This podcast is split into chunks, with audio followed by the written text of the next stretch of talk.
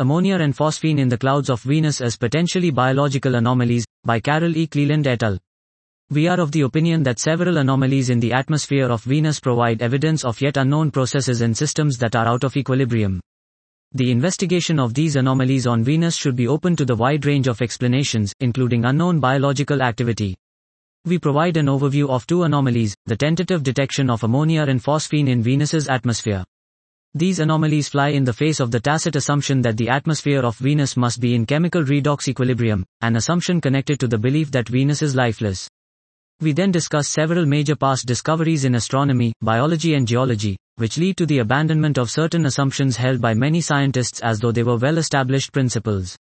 The anomalies of ammonia and phosphine in the atmosphere of Venus are placed in the context of these historical discoveries. This context supports our opinion that persistence by the community in the exploration of these anomalies with a skeptical eye towards tacit assumptions will increase the chances of making profound discoveries about the atmosphere of Venus and the diverse and often strange nature of planetary environments. Dot. This was Ammonia and Phosphine in the Clouds of Venus as Potentially Biological Anomalies by Carol E. Cleland et al.